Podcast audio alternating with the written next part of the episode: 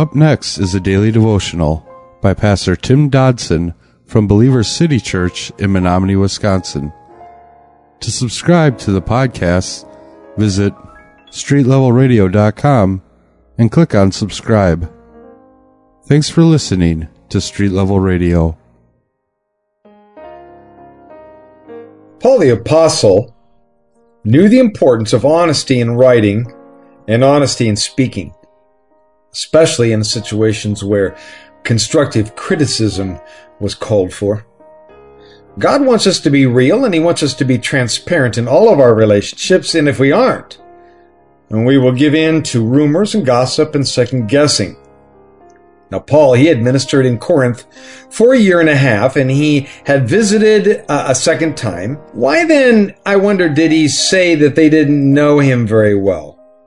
Many believers had been added to that church, and since his letter, Paul had focused on those who were wavering in their faith and who did not see him as a God ordained apostle. So Paul, in a way, is having to reestablish himself in that church once again.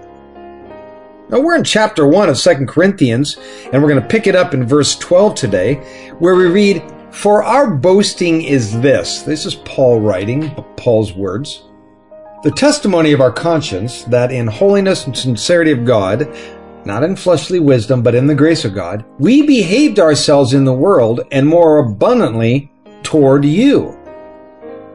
Now, as we discussed last time we were together, Paul knew that despite all of the adversity and all the attacks and persecution and tribulations that he had endured, he had been honest and faithful and sincere in every, every dealing he had with this church and for that matter with all the churches. He was saying his conscience was clear, and this isn't the only time that he makes this kind of a statement.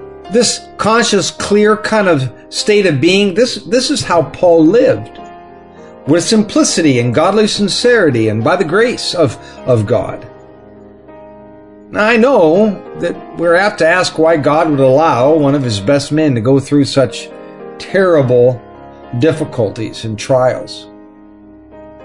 The reality is that God can do far more with a broken man than a man who believes himself to be mighty in his own power and strength. And we don't like that, but it's a reality. You see, to be really useful for the kingdom, a guy has to be humble and broken. And again, how we wish that wasn't true. The very idea actually flies in the face of the mantra of the vast majority of the evangelical church movement today. But the scripture hasn't changed. It's still there. Paul did not deal in deception. He didn't deal in clandestine methods to gain ground and we know indeed he could have. He was a smart dude. And many people yet today do. He could have stretched the truth and made every aspect of the faith look easy, but he was straightforward and he was honest. He was straight up, man. He didn't play fleshly games. Rather, he operated by the grace of God. Now, Paul's style, his very life, if you will, was one of simplicity.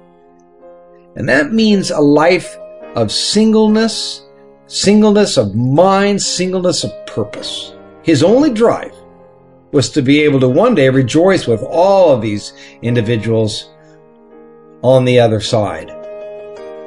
Verse 13 says, For we write no other things to you than what you read or even acknowledge, and I hope you will acknowledge to the end, as also you acknowledged us in part, that we are your boasting, even as you also are ours in the day of our Lord Jesus Christ.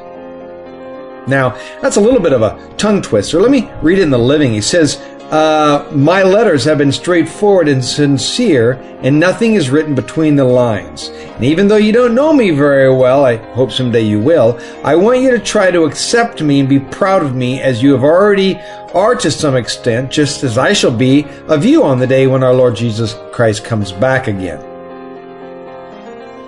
You see, Paul's letters, as I said, are always straightforward. Nothing hidden. There was nothing between the lines, nothing written in ways that the Corinthian believers could not or would not understand. And despite all the problems this group of believers had caused Paul through the years, according to this, he was actually still proud of them. It seems that on many levels, Paul was the quintessential optimist. I mean, he wasn't teasing them or lying to them. He actually based his teaching on God's leading and backed it with the written and established Word of God. That was a daily devotional by Pastor Tim Dodson from Believers City Church in Menomonie, Wisconsin. For more information on Pastor Tim Dodson or Believers City Church, visit believerstogether.com.